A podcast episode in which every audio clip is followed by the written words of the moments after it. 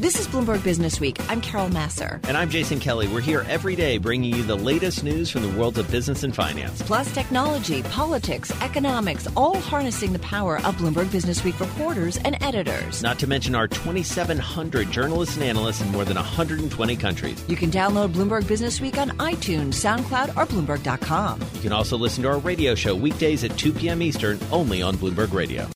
He's got the whole world in his hands. He's got the whole wide world. Well, the World Bank has been much watched. It's a big job and made vacant recently by Jim Kim, the president who stepped down rather unexpectedly. He's joining a big infrastructure fund here in New York City, Global Infrastructure Partners. But that leaves a big gap. And traditionally, Carol, as you know, the yes. president of the United States, the United States sort of puts someone up, nominates someone, and it's always been uh, an American. David Malpass is apparently going to be the nominee from the Trump administration. Well known to our audience. And that only gets us started on this story because it's an interesting one. Andrew Mayeda, global trade and economy reporter, joins us on the phone from our D C bureau. So, Andrew, feels like President Trump, following a little bit of his playbook, putting someone up for a job to run a place that maybe he doesn't like so much. Yeah, absolutely. I mean, it's a paradox for our times, right? I mean, you've got a World Bank critic, uh, possibly, who's going to be the next head of the World Bank, uh, appointed by a nationalist uh, president who says he's not a globalist. Um, so... You know, we'll have to, to see what happens. Um, you know, Paul Wolfowitz, uh, as perhaps you may recall, when he came in as head of the World Bank, um, you know, there were some concerns that, uh, you know, he was hostile to the World Bank's uh, mission of, of helping poor countries around the world. Uh, David Malpass uh, has certainly echoed the president's skepticism about globalization.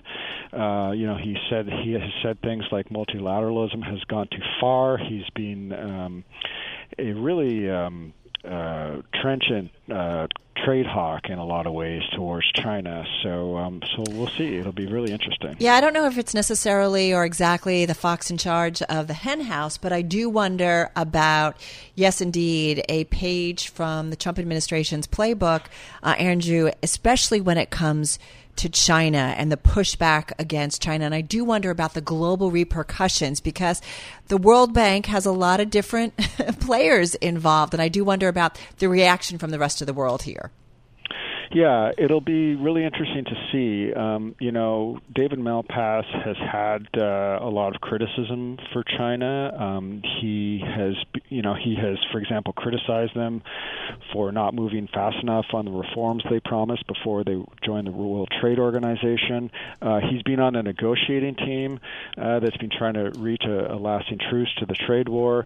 Uh, and in the context of the World Bank, he's he's questioned why the World Bank needs to lend so much to China, the world's second largest economy, and a country, you know, more than capable enough of, of raising money on its own.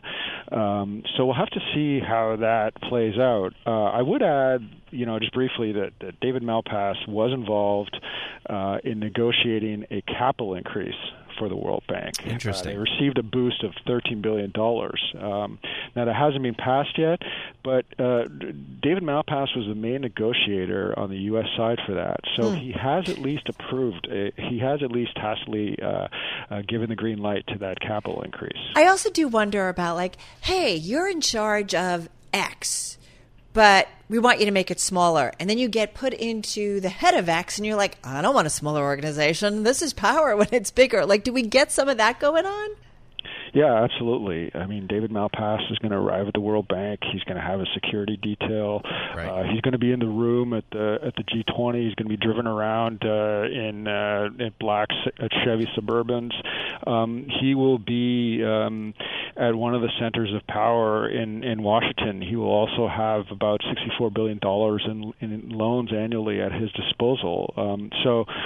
Um, Right. You're right. When people when people take on those types of jobs, um, often uh, the insurgent rhetoric that they use to get those jobs kind of falls by the wayside. So we'll have to see how he, he balances that. Yeah, Rick Perry didn't shut down the energy department after saying as a presidential candidate that it should be uh, gotten rid of altogether. And we should point out, you know, David Malpass, obviously a familiar name, a familiar face, candidly, to people in Wall Street and people in Washington, uh, Andrew, he is it, certainly on paper very qualified to do this job, you know, has a deep understanding of, of world economics, uh, deep understanding of the United States Treasury. Uh, so th- that is an important thing to note, it feels like. Yeah, absolutely. He was chief economist at, at Bear Stearns. Um, you know, he was uh, on Wall Street. Uh, he was a me- he was a member of the Reagan administration at, at the Treasury Department. So before he sort of took this turn um, into the orbit of Donald Trump, I mean, a lot of people would have probably classified him as kind of a member of the Republican establishment. Right. So we'll have to see, you know, which David Malpass emerges. Um, you know, he's a free marketeer. Um, that's not actually antithetical to the way that the World Bank has approached things for decades. Um, they are in favor of free markets. They are in favor of open yeah. trade. So, Andrew, just quickly before we let you go, a little bit of a curveball. Where does trade fit uh, in the President's State of the Union message tonight? Uh, we'll, we'll have to see. Um, last year, I don't think that there was a lot of news coming out on the trade yeah. front. Uh, some people were expecting, for example, that he might withdraw from NAFTA. That didn't happen. We're not expecting that tonight. Um, but, you know, he's Donald Trump. And, you know, right. He can be maybe, I guess, potentially making a case for the uh, U S M C A, potentially? Yeah, absolutely. Yeah. But that's what we were expecting last year. Everybody was on high alert right. last year for withdrawal. Uh, I think that the... Uh, You know, it's not DEFCON five anymore, but uh, people are not ruling that out. Yeah, interesting. Absolutely. Andrew Mayeda, global trade and economy reporter for Bloomberg, joining us on the phone from our D C bureau about the potential uh, ascension of David Malpass to the World Bank and a look at the State of the Union ahead. I do feel like when it comes to the Trump team that, you know, it's kind of this, it's come down to like a core of people and, they, you know, he moves it around right. as there's an opening and, and so on. So, well, know, and I think the interesting thing with Malpass, we've also learned about President Trump, he likes to cast these roles, right? You know, yeah. I mean, he does, it, it feels like sometimes he is putting together this team. And Malpass, candidly, he looks the part. You know, I've got to be moving on. Oh, big old jet airliner. Yes, indeed. But we're talking about a supersonic jet. I don't know if you remember, but the last flight, um, the Concorde, was back in two thousand three, so more than fifteen years ago. And now it looks like, Jason, we're moving into another era of supersonic jets. Private jet seems to be taking off. Off to our Dallas bureau we go to talk with Thomas Black, industrial and aerospace reporter at Bloomberg News. This is such a cool story. So tell us what's going on. We we probably going to have a supersonic business jet now. It, uh, it, this is really getting serious now that Boeing has entered in the picture and actually has put money into the project. So this, uh, and you can see on uh, Arion's website that they're hiring a bunch of folks. So it looks like there, there's definitely movement toward this really happening. And so one of the most fascinating things to me about this story, Thomas, is Robert Bass. I mean, you're down there in Texas. Robert Bass is a legendary figure in nearby Fort Worth. You know, he created an investment company that helped birth the entire sort of a big chunk of the private equity industry with T P G, Colony Capital, Avenue, you know, like all these, uh, you know, amazing people. His family is legendary. What's his what's his skin in the game here? He just likes fast planes? He has a dream to go supersonic. Yeah. And he started this company in the early two thousands, and it was making some headway, and then it, his dreams kind of got put on hold when the uh, financial crisis hit in two thousand eight, two thousand nine. And uh, as the industry has recovered, he's he's slowly been putting this back on the map. He's gone through a, a series of partners. If you remember, a few years back, uh, Airbus signed on to the deal, but they, they didn't put any money in. They uh. were just going to help bring it along. And then um, that partner was replaced by Lockheed Martin at the end of twenty seventeen. And again, they didn't put money into this deal. And that's why I think this is... Is, is going to be it. This feels real. Right. But Boeing's coming on board, and they're saying, we're, we got skin in the game, and let's make this thing happen. And it sounds like Boeing wants to have a lot of skin in the game because, right, they're also uh, funding, what is it, I think you write in your story, a futuristic hypersonic aircraft that's going to travel more than five times the sound of speed. Is this something else that they're, they're, they're working on? That's a parallel project. It's... Uh, It's something that uh, it's a little bit more futuristic, uh, but certainly they're they're working on that as well. But uh, supersonic, if you remember, this is something that was is, is technology from the nineteen seventies, right. right? And certainly we have military jets that fly supersonic, but the, the Concorde really started flights in the mid seventies. Yeah.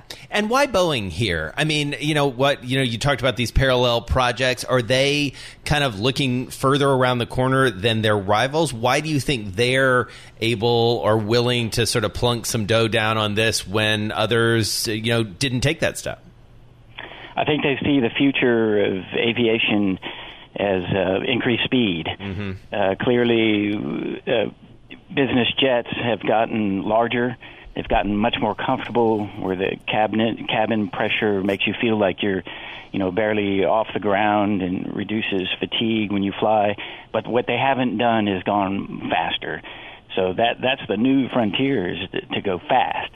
So they recognize that, and, uh, yeah. and the whole industry is looking at business jets to start, right? But certainly passenger jets are, are down the road. I'm just going to say going fast is really cool, really exciting, but uh, going fast and also being profitable while doing it also works. And wasn't that some of the problems with the Concorde in terms of profitability? I mean, I'm just curious about, is this a profitable avenue for, you know, the aerospace industry? Uh, the answer is yes, it has to be profitable. Uh, there was a... a couple of big strikes against the Concorde. First was all the, the limitations it had on it, because it was a very loud airplane, and then it had that sonic boom, right, which nobody wanted to be under that. And uh, those two things limited where it could fly. And then it sucked a lot of fuel. It was an older engine design, and it made it very costly to operate. So they're working to, to solve those two problems. And uh, NASA is also involved in trying to mitigate the sonic boom through the design of the aircraft. So everybody's trying to work towards solving those problems and, and being able to fly more freely uh, at speeds faster than the, than sound. Thomas Black, he is industrial and aerospace reporter for Bloomberg, joining us from our Dallas bureau. Supersonic jet, I can get into so, it. So wait, a Learjet costs what, roughly, could be what, sixty million dollars, yeah. a private Learjet? So what the heck is this going to cost? Who knows? Who I knows? Mean, I mean, it's going to cost a lot of money, but let me tell you, someone... But you who, save time, right? So it's much time. more productive. And that's the case that, you know, all of the... I'm being a little facetious. All the, no, no, but all the tycoons, that's what they... That's the case that they make. They're going around collecting money on money on money, and... Time is money, Carol Massar. I know. I think it's fascinating. I, I see th- you in a supersonic jet someday. Time, it's right. We've got to get there quickly. Because it's going to get volatile, honey. But it's going to be great. So, Carol, we were joking in the break that, you know, a decade ago, Tom Keene, the famous, the notorious Tom Keene, would walk yes, around the newsroom telling everyone that they had to pay attention to the V I X. Of course, the most reliable or the most watched, uh, to this point, uh, measure of volatility yeah. in stocks. Uh, our next guest, he's here all the way from Sydney, Australia, making his way to our Bloomberg Interactive Brokers studio. He's got an alternative. It's called the Spikes Index. Simon Ho is the C E O of T three Index. He's here with us. Welcome. Thank you for having me. All right, so tell us about Spikes. What what are we what are we looking at here? So, um, as you as you rightly pointed out, V I X has been the mainstay for volatility trading. In fact, the only stay um, that's been available. And so, a few years ago, um, as V I X traders ourselves, um, we thought that there was an opportunity here for us to maybe try and compete in this particular space. You know, if you look around the economy, uh, any other segment of the market where you have just one actor, typically um, you find disruptors coming in, and that's effectively what we're trying to do with Spikes. So, tell us what exactly is the Spikes Index and why you think it's maybe better than the V I X, the volatility index. Right. So the Spikes is a measure of S and P volatility, but we don't use S P X options, which is the underlying for V I X. We use the um, E T F, the SPDR E T F options. Mm. So we can use those to create an index um, that is very similar to the V I X, frankly, but we are going to um, bring a whole bunch of sort of innovative features. We're going to reduce the cost of trading, which is one of the main bugbears with V I X. Um, and so one, one of the reasons you asked why, why it was better, we've made some modifications where we can, and we've tried to respond Um, to the desires of the, the users. So one of the things that we can do is um, we've developed an algorithm which means that the index is very robust in in uh, fast markets. So what that allows us to do is to disseminate the index at one hundred millisecond intervals. Now, the V I X is updated every fifteen seconds. So we update one hundred fifty times more regularly. So you can trade the heck out of this thing. Well, yeah. No, seriously, to right? To use a technical yeah. term. Well, right, if you're using such small intervals, right, you can well, certainly, squeeze well, in a lot more trading there. Well, you can certainly... What what the primary benefit of that is that um, investors know with a greater degree of accuracy what's actually happening, mm-hmm. rather than having to wait for longer periods to get that information. Does it make it, though, extra sensitive, though, because you no, can react so often? Not not not at all. Or actually, does it take some of that sensitivity out, potentially? Um, it takes the sensitivity out to markets when they're very fast. So in, in markets that are moving around a lot, oftentimes you'll have offers or bids that are referenced. They they, they take them away right. because they're worried about being hit at a wrong price. With ours, we preference the last trade price, which means that we have that security where if there isn't a bid and an ask, we can still actually publish the index. Sometimes you can't do that with the V I X. There'll be periods where there's just no price because you need a mid, but without a bid or an offer, you won't have a mid. And remind us, people trade options uh, on uh, on volatility, essentially. Why? What what are they ultimately trading for those who aren't as familiar right. uh, with this trade? Okay, so the V I X is an, an amazing instrument, and the S I B O, frankly, they've done a pretty good job of getting it to where it is. It's it's quite remarkable. It's one of the most liquidly traded uh, contracts in any given day. Right. Why it is so compelling for people to use is because it is what's called causally negatively correlated to equities. Right. So it moves in the opposite direction is basically what that means, but it also does it in a convex fashion. So if the market goes down two percent, V I X might go up six or seven percent. So it's a really, really good thing to have in your portfolio if you have a lot of equities. Of course, there's, with everything, there's a downside. The downside is that the cost of the carry of owning V I X is quite expensive. But if you have a good view on, you think that your portfolio is vulnerable, rather than selling all your stocks, you could buy a, a call on Spikes. We'll talk fees then. If you say it's going to be a better play here in terms of costs versus V I X or V I X options here, T- talk to us about your expensing and your strategy here. Sure. So um, just to give you uh, some sort of relative measure, the average um, single stock option has a clearing fee of around seven cents. And V I X, there, there are obviously different pricing schemes for different people, but the headline number is ten times that. So it's wow. very expensive to trade. And so we want to come and disrupt in many areas, but one of them obviously is price. We, we've spent the last four years talking to V I X users all around the country and around the world, and that's their primary beef. And so we're going to make sure that we respond to what it is they're looking for. Which means what are you going to do in terms of charging? So to begin with, it's actually going to be um, zero if you're a, a maker of the price, and uh, twenty cents if you're a, a payer of the mm-hmm. price.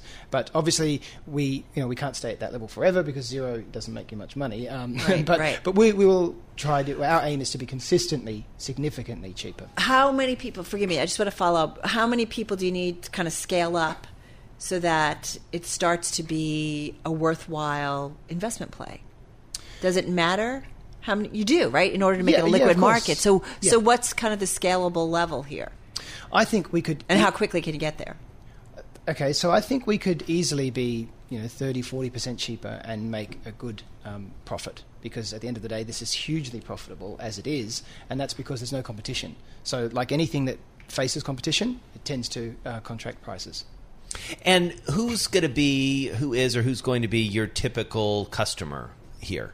Okay, so customers in the volatility space, it's quite interesting. Given the complexity of this product, uh, I'm sure you already know this, but, you know, retail actually plays a very big role. Right. Um, and, you know, at the outset, back in two thousand four, I don't think any punter would have suggested that. Yeah. So um, you get the full range. You know, you've got the big, big behemoths on, on one side. You've got the big banks. Institutions. Exactly. Yeah. And then you have all the way down to retail, which, you know, they often say that the retail is the tail that wags that dog. So, you know, we're, we're obviously going to try and, and appeal to the, the same audience, um, but we'll do that through innovative stuff that makes them interested to trade our product and also cheaper price. And what? You would get to them through some of the big brokerages, or, or how would that work? Oh, absolutely. So, yeah. um, you know, we're, we're trying to form um, relationships with the, the brokers, especially the, the retail side. Uh, you know, we have already banks, there are at least six of the major banks that are going to be with us on day one, and a number of the very largest um, head volatility traders in the world have said that they would like to support our product because we're bringing innovation to the market. Is there that inverse correlation, I'm assuming, that you see so clearly that when the market's selling off, you see the V I X spike? Is it going to be the same kind of relationship? Well, I like that you use the word V I X spike there, actually. You can't even help it. You're already speaking the language, Carol. Well done. Um, so, no, yes, that, that relationship is uh, consistent between both, because ultimately they're, they're both representations of S and P. Even if you did it on a, an ancillary index, the correlation between those is very high, particularly when markets fall. Right. Um, and for volatility, the correlations are even higher than the indices themselves. So the, the economic function that this serves will be identical. Simon, when do you expect to start trading this? February the nineteenth. Okay. Two weeks and away. This is a little bit delayed owing to the government shutdown, right? Exactly, yes. Yeah. That's on, okay. uh, just last thirty seconds or so, what does volatility look like in twenty nineteen writ large? Because I feel like we had a spike... I used it again la- this t- about this time last year, but it's been very muted, especially so far in twenty nineteen. What do you see? That is a very good question. I get asked that a lot. I think that the, the start of the year is going to be relatively benign, but I do think that the banana skins are going to be present uh, from the second half of the year. A lot of people slipping around. All right, Simon Ho, Chief Executive Officer of T three Index. They're the creator like of the that. Spikes the banana skins. Index. The banana skins. There you go. You're going to use that one. I, think I, I feel am. it coming. He's based in Sydney, Australia. Here on a bit of a U S tour, you were down in Miami because this will be uh, trading exclusively on the Miami International Securities Exchange. We should have mentioned that uh, at the outset. At the outset. Uh, thanks so much for joining us. Really, really interesting story for us to keep watching. That's my thing. It ain't no rules when you win this game.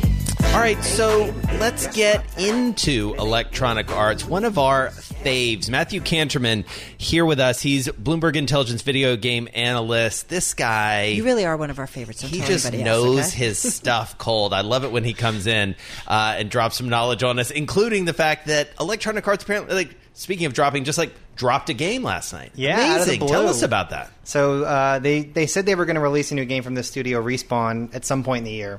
We all thought it was going to be the end of the year. Sunday, Saturday, Sunday, there's leaks about it. Monday, they say they're going to stream on Twitch. Monday afternoon it happens. Monday night, the game's out. What happened? It's just awesome. I mean, no, none of the nonsense with all the marketing gimmicks, none of the ability. I mean, there's a... There, there's kind of like a you know a storyline that goes on in the gaming industry that gaming media hates games, so there's no time for the gaming media to trash the game. Right. And just just let players experience it for the first time and create their own opinions. And if they like it, they'll play it, and if they don't, they don't. Cut out the middleman, get right to the people. Yeah. Did you like it? It's fun. I mean, it's kind of like a little bit of Fortnite, a little bit of Overwatch. What's it called? It's called Apex Legends. It's based in the Titanfall universe. So E A acquired a studio called Respawn. Uh, about two years ago, they had always published Respawn's games, um, but now then they acquired it, and that, with that was the Titanfall franchise, and so this is based within the Titanfall franchise. And as you say, it has some elements familiar to Fortnite fans. What's all that about? Why would they do that? I mean, it seems sort of obvious because Fortnite is such a juggernaut, but, you know... imitation, sincerest form of flattery, but doesn't always work in, you know, media and video games, right? I mean, it, it, it does in, in this case, right? A lot of people are jumping on this Battle Royale bandwagon, yeah. Fortnite included. They were not the first to, to do this. P U B G even was before them, and they copied someone else. H one Z one was the first to, to come out with this game mode. So um, you don't have to be first to do it best. I like to say that, you know, Apple didn't make the first smartphone. Right. Palm did. And right. Palm's yeah. dead now, and Apple's got hundreds of billions of dollars yeah, remember cash. The, remember the Razor phone? Yeah, exactly, exactly. Wait, wait, but so Fortnite had a record two point four billion dollars of revenue in twenty eighteen. I'm just reading some analyst research. I mean, that is phenomenal, right? Is that kind of what everybody aspires to? Yeah, I mean... that's not sustainable long term, right? I mean, because... Well, what is... what is like, how long do you keep up that kind of momentum? Um, is it a year? Yeah, a year or two at most. There's always going to be something new and something different. Um, and so it's so hard to call. I mean, just think about all these massive successful franchises. It's so hard to sustain that momentum forever. What's going to happen is you're going to keep your, your core base of hardcore users, your whales, if you will, that are spending the most money. But the casual players are going to move on to the next shiny toy. Right. And they always will. And, and and that's just the nature of the industry. But you can make a very solid, profitable business off that core group of users. So one of the things, storyline and, and sort of the, the setup and the narrative is one thing. But the business model, essentially, for this game is similar to Fortnite as well. Free to play, and the money comes from...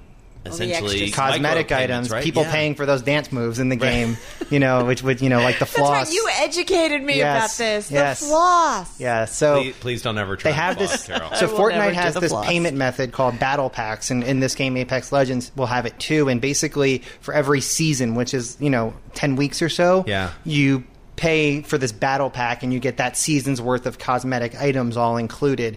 It's going to be the same methodology, and there's also microtransactions involved also. So tell me a little bit about revenue growth and earnings growth and the earnings uh, report that we're going to get after the closing bell. Because I'm looking at, I don't know, was it for the most recent year, about one point six percent year-over-year revenue growth uh, and yeah, so, in earnings? So this F Y nineteen, which ends in March, yeah. is going to be a down – is not a good year for E A. Almost Battle, flat, it looks Battlefield like. Battlefield five was kind of a flop. So we're looking past this to F Y twenty at this point, which is the next year. So six point five percent revenue growth according to our projections. Yeah, but the year. Bottom line is going to be a lot bigger. They're going to get some operating leverage on the expense side, and then they're going to have share buybacks helping to drive down the share count. So E P S should grow low double digits. So what do you want to know on the call today, or what do you want to see? We want to know what else is in the pipeline for F Y twenty, and there's that live services line, that, mm-hmm. that high-margin recurring revenue.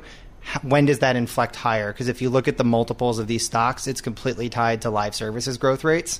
And so we need to see that live services segment. What uh, is live services? That's all the in-game items okay, and it. also the downloadable content and subscriptions is all inside of that.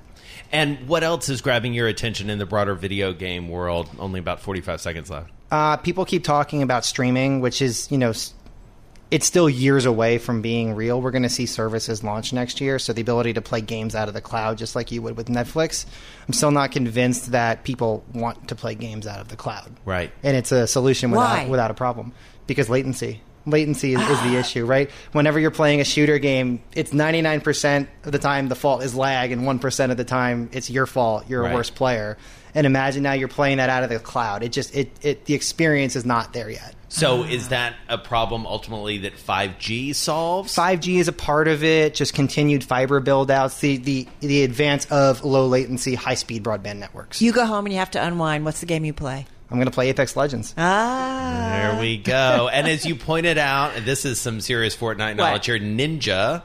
Uh, it's the most popular game on Twitch. Ninja is streaming himself uh, playing it. You got to think that that's a big coup, uh, presumably for Electronic Arts. He sounds like he knows what he's talking about. He just talks to the right guy. I exactly. know. I know. This guy has taught me everything I need to know. He makes me very popular. No, I know with, he knows. You just sounded like you knew what you were talking about. I know, about. because I just mimic everything he says. It's a trade secret.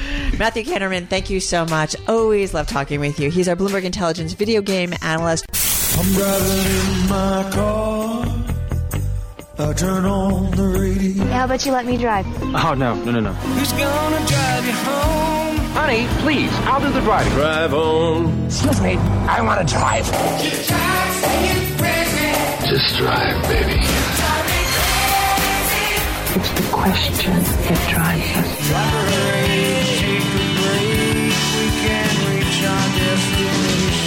This is the drive to the close. That funky music will drive us till the dawn. On Bloomberg Radio. It is time for the drive to the close. Right now we've got equity averages. They're just off uh, their best levels of the session, so we're seeing gains across the board. Mark Heppenstall is Chief Investment Officer at Penn Mutual Asset Management, twenty-five billion dollars in assets under management. Uh, Mark joining us from Philadelphia. Mark, nice to have you here with Jason and myself. So we've gotten through the Fed meeting. We've gotten through a jobs report. We've gotten through a little bit more than half of our corporate earnings. Where are we in this market cycle? Well, I think the fourth quarter was um, really an indication that, uh, to me, the big driver of what has happened, uh, first the sell-off in the fourth quarter and the and the rapid rebound since, it, to me, it all uh, begins and ends with the Federal Reserve. And I think uh, clearly the more hawkish language in early October um, spooked a lot of investors and really started uh, the snowball rolling downhill for um, equity and credit markets. And once it started to roll, it seemed as though it was only the Fed that was going to be able to come to the rescue. And uh, thankfully, after uh, maybe a disappointing uh, performance at the December F O M C meeting, um, you know, clearly the, the tune has changed dramatically. And we've that sounds really funny. It almost sounds like an orchestra. And it's like, yeah, they didn't play so well. I yeah, mean, they were off. The band was off that night. Now they're tight. Right. Like, I mean, wasn't, I mean, that Jay Powell. Do, do you well, blame him for I not being? He's learning on the job, honestly, and I yeah. think that if you listen to um, you know, Fed Chair Bernanke and Fed Chair Yellen, they both admitted to mistakes during their first um, year as Fed chairs. And so I, I think in some ways he's learning on the job. Um, you know, I will say it did seem as though even though there were parts of the December um, press conference that you could argue uh, maybe should have been more satisfactory to the market, it seems as though uh, investors took a took a negative spin on just about every every aspect of what he said. But you know what? That is. Um, But you can't deny that the tune has changed a lot, and yeah. that um, you know he's helped to uh, he's helped the markets rebound. And so, uh, Mark, let, let's stick with that for a second, because uh, you know I, I appreciate the fact that, that you're giving us some histori- historical perspective. I believe uh, if if my notes are right, that you yourself studied history at Vanderbilt. You're a Commodore, uh, so you understand, and and we we have an interesting story. I won't give too much of it away. Uh, Uh, in the magazine this week, we taped uh, an interview about it earlier today. Carol and myself did uh, with Gina Smilek, and and part of what it talks about is soft landings are tough. Yeah. You know, soft landings are really tough for a Fed chair to manage. You really have to go all the way back to Greenspan in the, in the mid nineties. What does this Fed chair, Jay Powell, have to do next to ensure, to at least make it possible that we see a soft landing here?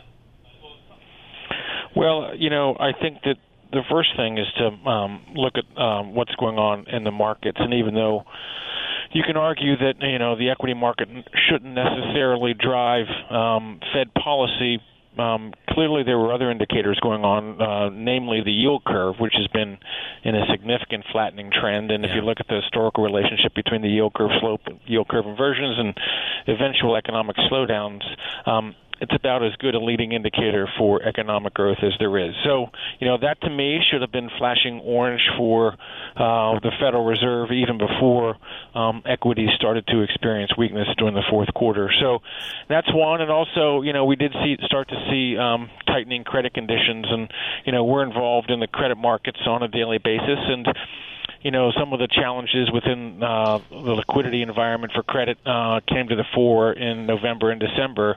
Um, and some of that, I think, was as banks and brokers were trying to uh, shield themselves from any um, volatility coming into their year ends. But um, clearly there was a time when uh, liquidity was quite challenging in November and December. Where's money flowing? Uh, and how much new money are you guys co- seeing coming in, or how much money is still kind of on hold waiting to see if there's a longer trend line in this uh, financial financial market environment? Well, you know, part of the assets that we run in, in fixed income are insurance assets, and to the extent that, you know, we can help uh, provide the liquidity in an environment where liquidity is evaporating elsewhere, you know, and we are focused primarily in the in the credit markets. Right. You know, we identified some terrific opportunities for both our insurance um, investors and also um, our total return strategy. So, you know, the type of environment that we saw in November and December um, really opened up some opportunities in high-quality fixed income assets, um, as long as you had, I would say, a longer-term perspective than you know, just a few weeks or a month. So what worries you the most about this uh, market now, Mark? Well, I think the focus this year is probably going to shift somewhat away from the Federal Reserve. I do think the Fed uh, basically said that they're on hold for at least six months, and you know, our estimate is that they're going to be on the hold for um, the balance of the year. But I think the you know the bigger challenges are going to reside um, in the Eurozone and the E C B, which has been um, already implementing incredible quantitative. quantitative easing measures, negative interest rate policies, and now they face, um, you know, a German economy that has been one of the bright spots in the Eurozone is now uh, weakening and teetering on recession. So, you know, there there's some signs of trouble, and, you know, the E C B, which promised to do uh, whatever it takes, now I think is um, going to face more and more challenges to do something um, in response to what's happening to the economy abroad. What do you see as the biggest risk to uh, the credit markets and, and in kind of pursuing that investment strategy right now? Well, there are a number of factors that we look at in, in the world of credit, but I will say the you know the correlation with um, what's going on in credit, and I would say equities um, broadly as well, um, to the price of oil has been remarkable. And you know the oil price is something that, when it goes down, is positive for the U S consumer, but uh, clearly there's a lot of um, high yield credit that is tied to the to the price of oil. And when oil traded down so significantly in the fourth quarter, Um, we saw some significant weakness um, in the high-yield credit markets, and that spilled over into the investment-grade credit markets as well. And, you know, the rebound since then um, has accompanied a rebound in credit, accompanied a rebound in the equity market. So that's one area that we're keeping a close eye on. Mark Heppenstall is Chief Investment Officer for Penn Mutual Asset Management, overseeing about twenty-five billion dollars down there in Motown, Philly. Mark, always good to catch up with you. Thanks for listening to Bloomberg Business Week. You can subscribe to the podcast on iTunes, SoundCloud, or Bloomberg dot com. You can also listen to our radio show every weekday at two p.m. Eastern, only on Bloomberg Radio.